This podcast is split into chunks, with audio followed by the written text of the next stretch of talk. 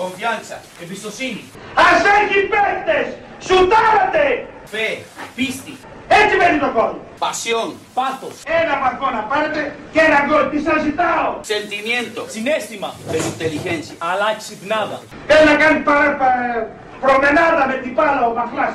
Hay que jugar al fútbol. Παίξτε ποδόσφαιρο. Hay que ser hiperagresivo. Πάμε να είμαστε υπερεπιθετικοί. El futuro Το μέλλον lo escribimos nosotros. εμείς θα το γράψουμε. Nosotros mismos. Μόνοι μας το Y esta γράψουμε. es una oportunidad para Είναι escribir η el futuro. ευκαιρία μας να γράψουμε το μέλλον μας. ¿Sí?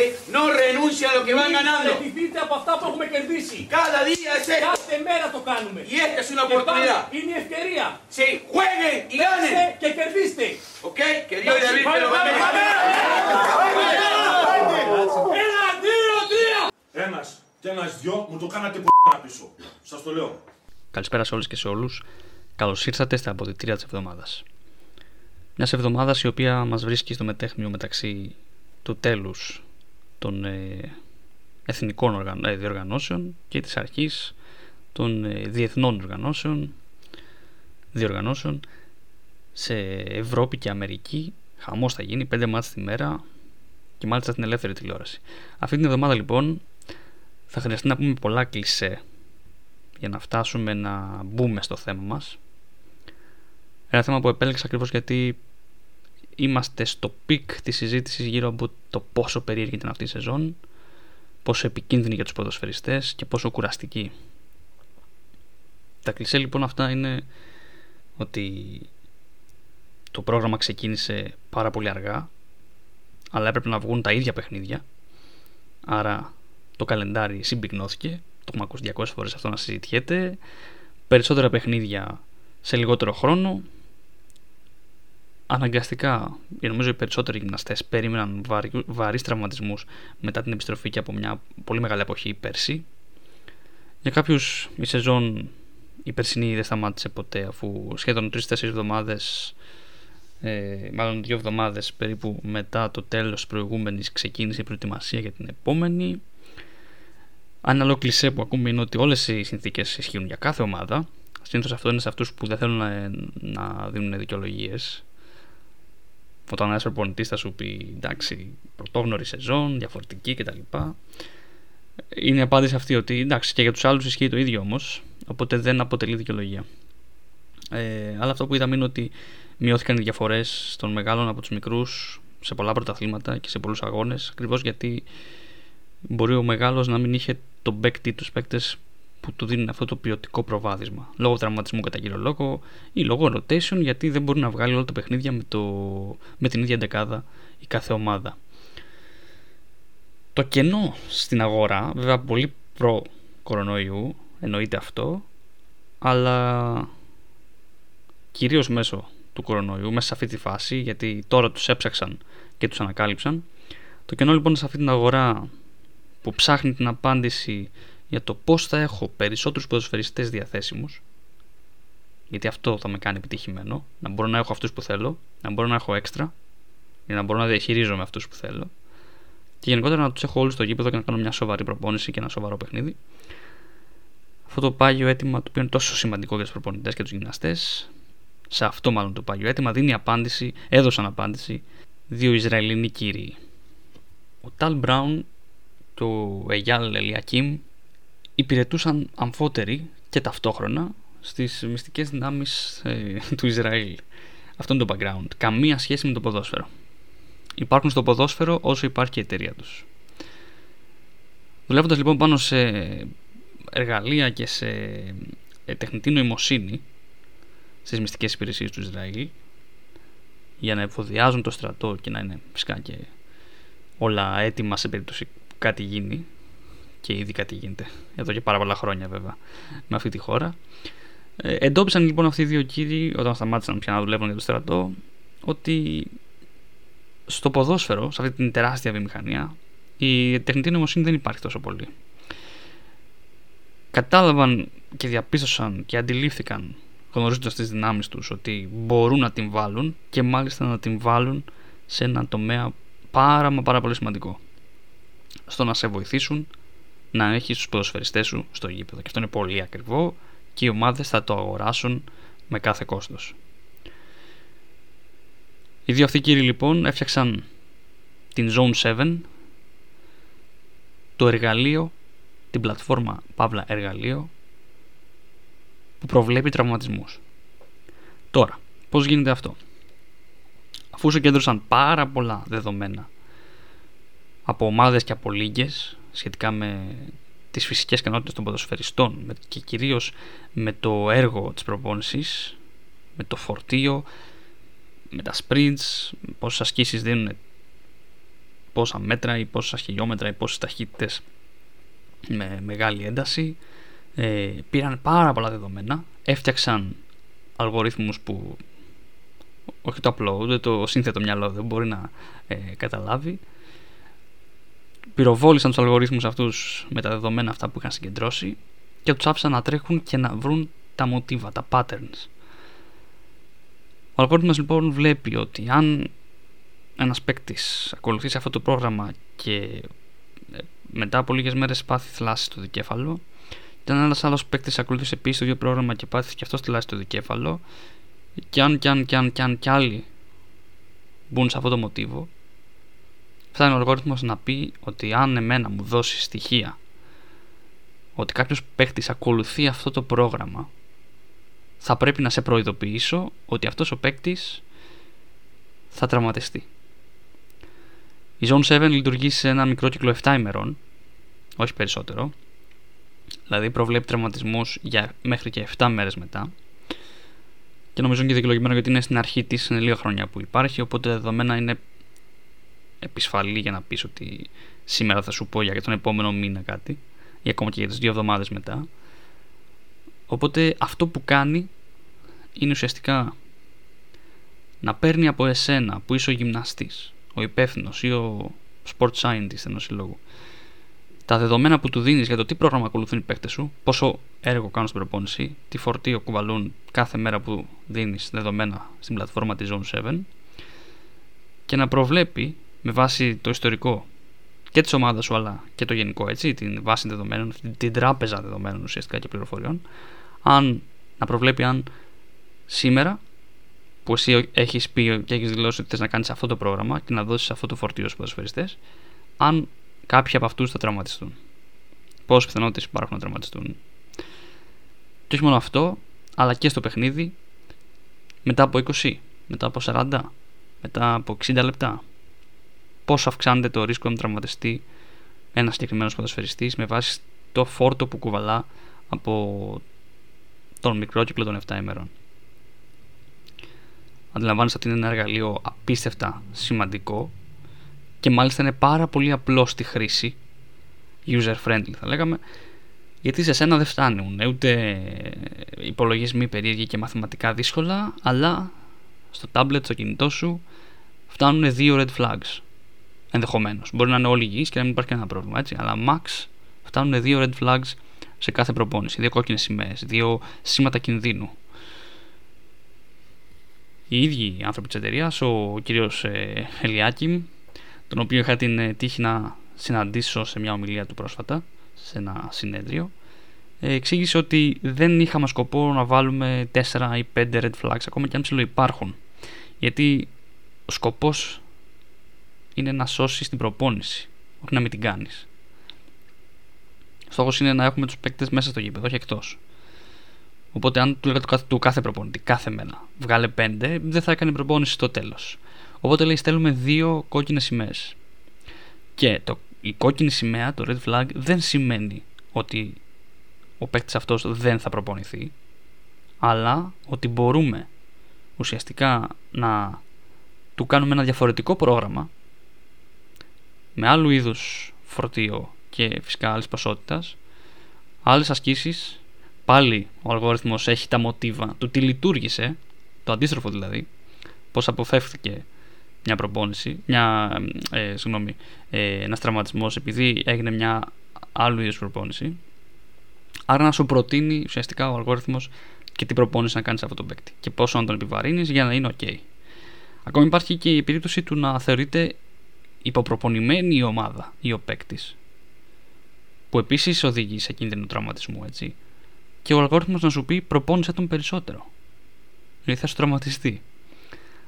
Σε αυτή τη λογική λοιπόν κινούνται όλα αυτά τα δεδομένα που απλά στο κινητό σου φτάνουν όπως είπα με δύο red flags και οι ίδιοι οι άνθρωποι της εταιρείας παντού και στο site τους και οπουδήποτε και στις ομιλίες τους ε, απαρνούνται την, ε, πλήρη, τα πλήρη credits στην πίστοση ότι αυτοί κάνουν τη δουλειά γιατί σου λέει ότι εμείς είμαστε ένα βοηθητικό εργαλείο. Αν ο sport scientist ή ο ε, υπεύθυνος ε, φυσικής κατάστασης σε μια ομάδα δεν λειτουργήσει όπως πρέπει, δεν διαβάσει τα δεδομένα, δεν αποφασίσει το σωστό, δεν, δεν, δεν, είναι σαν να μην έλαβε ποτέ γνώση για τις πληροφορίες που του δώσαμε εμείς μέσα από την πλατφόρμα. Η Zone 7 λοιπόν ουσιαστικά πουλάει στις ομάδες αυτό που έχουν ανάγκη. Μάλιστα, όταν θα την προσεγγίσεις για να συνεργαστείτε, θα μπει σε μια διαδικασία, σε μια περίοδο επαλήθευσης όπως την ονομάζουν, όπου τι κάνει, κάνει μια αναδρομική ανάλυση και τεστάρει ουσιαστικά τον αλγόριθμο πάνω στα δεδομένα της προηγούμενης χρονιάς, δηλαδή σε γεγονότα που ήδη έχουν συμβεί στην ομάδα σου. Για να δούνε και οι ίδιοι άνθρωποι της εταιρείας, αλλά και οι άνθρωποι της ομάδας υποψήφιου πελάτη, τι θα είχε προβλέψει ο αλγόριθμος, τι θα είχε προβλέψει η πλατφόρμα Zone 7 στη σεζόν π.χ. που πέρασε. Και τα αποτελέσματα φυσικά είναι εντυπωσιακά και συνήθως όλοι πείθονται και συνεργάζονται με την ομάδα. Υπάρχει δηλαδή όντως αυτή η επαλήθευση.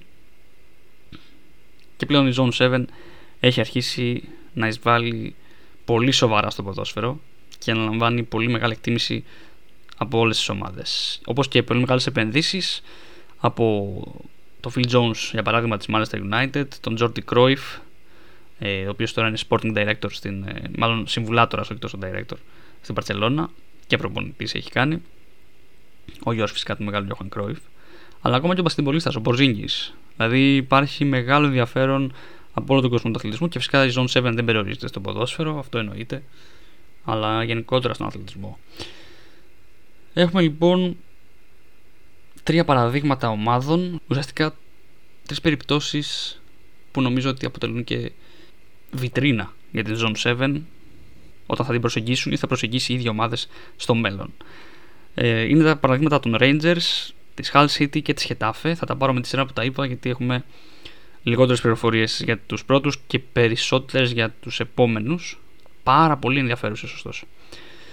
Για τους Rangers έχουμε να πούμε κάτι πάρα πολύ απλό.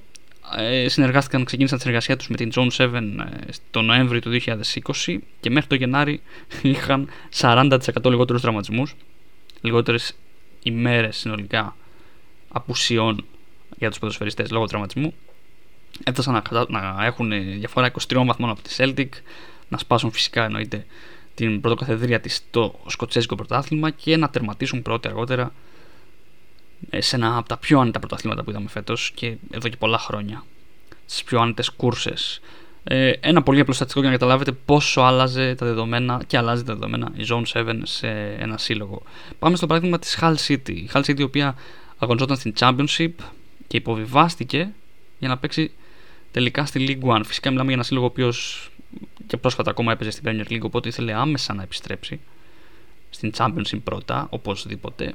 Και είχε ως στόχο λοιπόν την, ε, το πλασάρισμα στην πρώτη διάδα της League One, μια ε, League One η οποία έχει πάρα πολλά παιχνίδια. 46 μόνο το πρωτάθλημα, σκέψου και το κύπελο, σκεφτείτε και τα πάντα. Ε, και η σεζόνα ξεκινάει Σεπτέμβρη, η φετινή. Η Χαλ, επειδή έκανε και καλή πορεία στα κύπελα, έφτασε να παίξει σε 57 παιχνίδια φέτος και είχε αγώνα ουσιαστικά κάθε 4,3 ημέρες. Την περσινή χρονιά, θα σας δώσω αυτό το παράδειγμα που διάλεξα από τα στατιστικά που παρήχε και η Zone 7 σχετικά με την υπόθεση της Hull City. Την περσινή σεζόν υπήρξαν 31 τραυματισμοί μαλακού ιστού, στον οποίο θα εντάξουμε δικέφαλο, τετρακέφαλο, προσαγωγούς και γάμπα. Τη φετινή σεζόν είχαν 16 τέτοιους τραυματισμού, δηλαδή μισούς. 49% κάτω. Οι δικέφαλοι έπεσαν στο μισό, οι γάμπες, τραυματισμοί στη γάμπα από 13 που ήταν σχεδόν περισσότερο από το 1 τρίτο δηλαδή, έπεσαν στις 5, ε, στους 5 τραυματισμούς. αυτή λοιπόν πόσο χαρούμενο κάνει αυτόν τον προπονητή της Χάλ, ο οποίος είχε 15 τραυματισμούς λιγότερους, σε ποσότητα, σε, αριθμητική, σε αριθμό δηλαδή, άρα και πολλές περισσότερες μέρες με τους ποδοσφαιριστές του στο γήπεδο. Αλλά δεν υπάρχει καλύτερο παράδειγμα από αυτό τη Χετάφε, μία από τις πρώτες πελάτησες και πιο σταθερές της Zone 7, με την οποία συνεργάζεται από το 2017. Το σημαντικό με τη Χετάφε, νομίζω αξίζει να το πούμε πριν φτάσουμε, πριν αναλύσουμε τα νούμερα, είναι ότι έχει το ίδιο staff, είχε, τα προηγούμενα χρόνια είχε το ίδιο staff. Από τη στιγμή που ξεκίνησε να συνεργάζεται με την Zone 7, είχε το ίδιο staff, άρα οι ίδιοι άνθρωποι ερχόντουσαν σε επαφή με, το, με την πλατφόρμα και από τους ποδοσφαιριστές, από το roster, οι 13 ήταν ίδιοι όλα αυτά τα χρόνια. Οπότε και οι παίκτες είναι εξοικειωμένοι με το πώς λειτουργεί αυτή η πλατφόρμα και με την, ε, ας το πούμε έτσι, τεχνητή νοημοσύνη στο ποδόσφαιρο πλέον. Η Χετάφε δεν χρησιμοποίησε την πλατφόρμα για όλη τη σεζόν 2017-18. Ήταν λίγο διστακτική, δεν ήξερε τι ακριβώς θέλει. Όπως φυσικά ούτε και για τη σεζόν 2018-19 και εκεί ε, περίπου στη μισή σεζόν τη χρησιμοποίησε. Τα νούμερα όμως ήταν καλύτερα όσο τα χρησιμοποίησε σε σχέση με τις περιόδους που δεν χρησιμοποίησε την, ε, την πλατφόρμα και σε αριθμό τραυματισμών και σε συνολικές ημέρες εντός γηπέδου για όλους τους ποδοσφαιριστές. 42% κάτω σε σύνολο ημερών, ε, μάλλον οι απουσίες, έτσι, σύνολο ημερών απουσίας ήταν 42% κάτω την πρώτη σεζόν όλο το διάστημα που χρησιμοποιήθηκε σε σχέση με το όταν δεν χρησιμοποιούταν και την επόμενη σεζόν 18-19 64% κάτω οι συνολικέ ημέρες απουσίας λόγω τραυματισμού. Σε σχέση όχι με την προηγούμενη σεζόν, αλλά με το διάστημα της ίδιας σεζόν όπου δεν χρησιμοποιήθηκε το, η πλατφόρμα. Και τα νούμερα είναι περίπου ίδια ή τα έχουν κάνει ένα μήνα οι άνθρωποι της Zone 7 για να είναι και σωστή η μέτρηση. Ωστόσο, το ενδιαφέρον ποιο είναι, ακόμα και με το 64% που έσωσε ουσιαστικά η, πλατφόρμα η Zone 7 από τη Χετάφε, είχε στείλει σήμα κινδύνου σε πάνω από 6 στους 10 τραυματισμούς που συνέβησαν. Πατλαμβάνεστε αυτό; Δηλαδή, μειώνει τους τραυματισμούς στο 64% τη σεζόν 18-19 σε σχέση με το διάστημα της ίδιας σεζόν που δεν χρησιμοποιήθηκε η πλατφόρμα. Άρα έχει από εκεί που είχε ας πούμε 10 καταλήγει να έχει τρεις τραυματισμούς. Χάρη στη χρησιμοποίηση της ε, πλατφόρμας. Αλλά και σε αυτούς τους τρεις, μικρό το νούμερο βέβαια εδώ όπω το έδωσα, λόγω του ποσοστού, η Zone 7 είχε δώσει πάνω από 60%. Σε πάνω από 60% red flag. Είχε προειδοποιήσει. Απλώς από ό,τι φάνηκε οι άνθρωποι της ε, Χετάφε δεν διαπίστωσαν έγκαιρα το πώς ακριβώς λειτουργεί η πλατφόρμα. Ήταν, υπενθυμίζω, τα πρώτα δύο χρόνια αυτά και την πρώτη σεζόν και τη δεύτερη ισχύει αυτό το νούμερο με τα red flags ε, δεν, δεν είχαν εξοικείωση ή δεν πίστευαν, δεν είχαν μεγάλη εμπιστοσύνη στην, ε, στον τρόπο λειτουργίας της πλατφόρμας. Και πάμε στην επόμενη σεζόν, την περσινή, 19-20, όπου έχουμε φυσικά και τον κορονοϊό, εντάξει, ε, έχουμε και Europa League όμως για τη Χετάφε. Πριν τον κορονοϊό η Χετάφε είχε διπλάσιους τραυματισμούς ανά μήνα σε σχέση με την προηγούμενη σεζόν. Οπότε αυτό όταν το ακούς λες τι διάολο ας πούμε. Δηλαδή τρίτη χρονιά με τη Zone 7 που υποτίθεται ότι έχουν εξοικειωθεί και έχουν διπλάσιους τραυματισμούς ανά μήνα. OK, okay, να παίζουν Europa League, αλλά υποτίθεται ότι η πλατφόρμα από εκεί, από αυτό σε σώζει. Πώς γίνεται να έχουν αύξηση και μάλιστα διπλάσιους τραυματισμούς κάθε μήνα. Το σημαντικό ποιο είναι, παιδιά, εδώ είχαν 35% χαμηλότερο ποσοστό σε συνολικές ημέρες απουσίας λόγω τραυματισμού. Άρα, τραυματισμών. Άρα αυτοί οι τραυματισμοί που συνέβησαν η διπλάσια νέα ένα μήνα ήταν αμεληταίοι. Ήταν πολύ μικροί. Δηλαδή, αν ανάλειπε ένας μια-δυο μέρες, ας πούμε. Αν αναλείπει μια-δυο μέρες, καταγράφεται βέβαια αυτό ως ε, τραυματισμός. Αλλά 35% κάτω σε συνολικές ημέρες απουσίας. Συν λιγότερους τραυματισμούς από όλες τις ισπανικές ομάδες που έπαιζαν στην Ευρώπη. Και από τις μεγάλες και από τις μικρότερες. Φυσικά μετά τον COVID αυξήθηκαν οι τραυματισμοί, αλλά και πάλι είχε τάφη και τους λιγότερους. Έτσι λοιπόν, να μην τα απολυλογούμε, έγινε η ομάδα με τα χαμηλότερα ποσοστά τραυματισμών όλες αυτές τις σεζόν. Πρώτη είχε τάφε σε διαθεσιμότητα παικτών στη Λα Λίγκα. 70% κάτω οι τραυματισμοί σε αριθμό, 65% μείωση σε συνολικές ημέρες απουσίας λόγω τραυματισμού.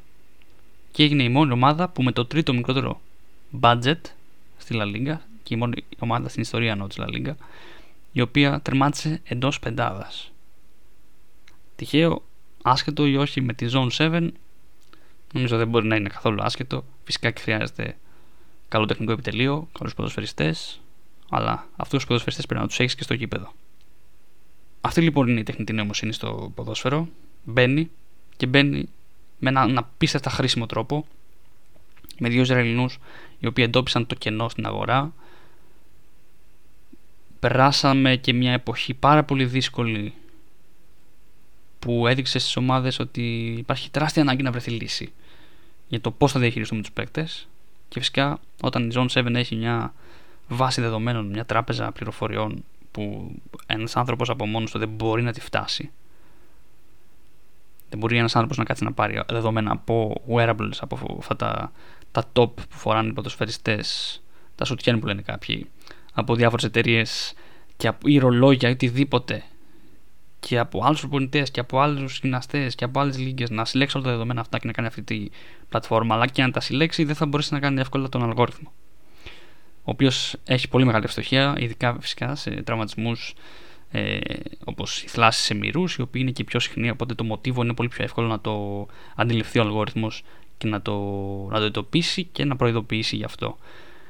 Αυτή λοιπόν είναι η τεχνητή νοημοσύνη. Αυτό είναι το εργαλείο που δύο πρώην στρατιωτικών μυστικών υπηρεσιών επιστήμονες του στρατού του Ισραήλ ανακάλυψαν κάνοντας μια στροφή στον αθλητισμό, στον οποίο όπως δηλώνουν ήρθαν για να μείνουν και να τον βοηθήσουν να αλλάξει τον τρόπο με τον οποίο βλέπει τα πράγματα και ακόμα ακόμα την ίδια του τη φύση.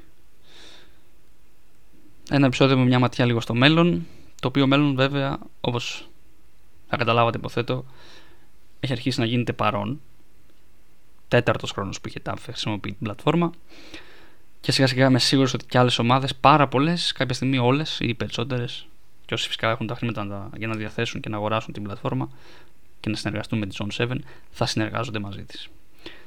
Μέχρι την επόμενη Τρίτη και το επόμενο επεισόδιο των αποδητηρίων. Κλειδώνω την πόρτα αφού βγείτε όλοι και όλες και εύχομαι να είστε καλά. Confianza, Εμπιστοσύνη. Ας έχει παίκτες! Σουτάρατε! fe, πίστη, Έτσι μένει το κόλ. pasión, Πάθος. Ένα βαθμό να πάρετε και ένα γκολ. Τι σας ζητάω. sentimiento, Συνέστημα. pero inteligencia. Αλλά ξυπνάδα. Θέλει να κάνει παρά, πα- προμενάδα με την μπάλα ο Μαχλάς.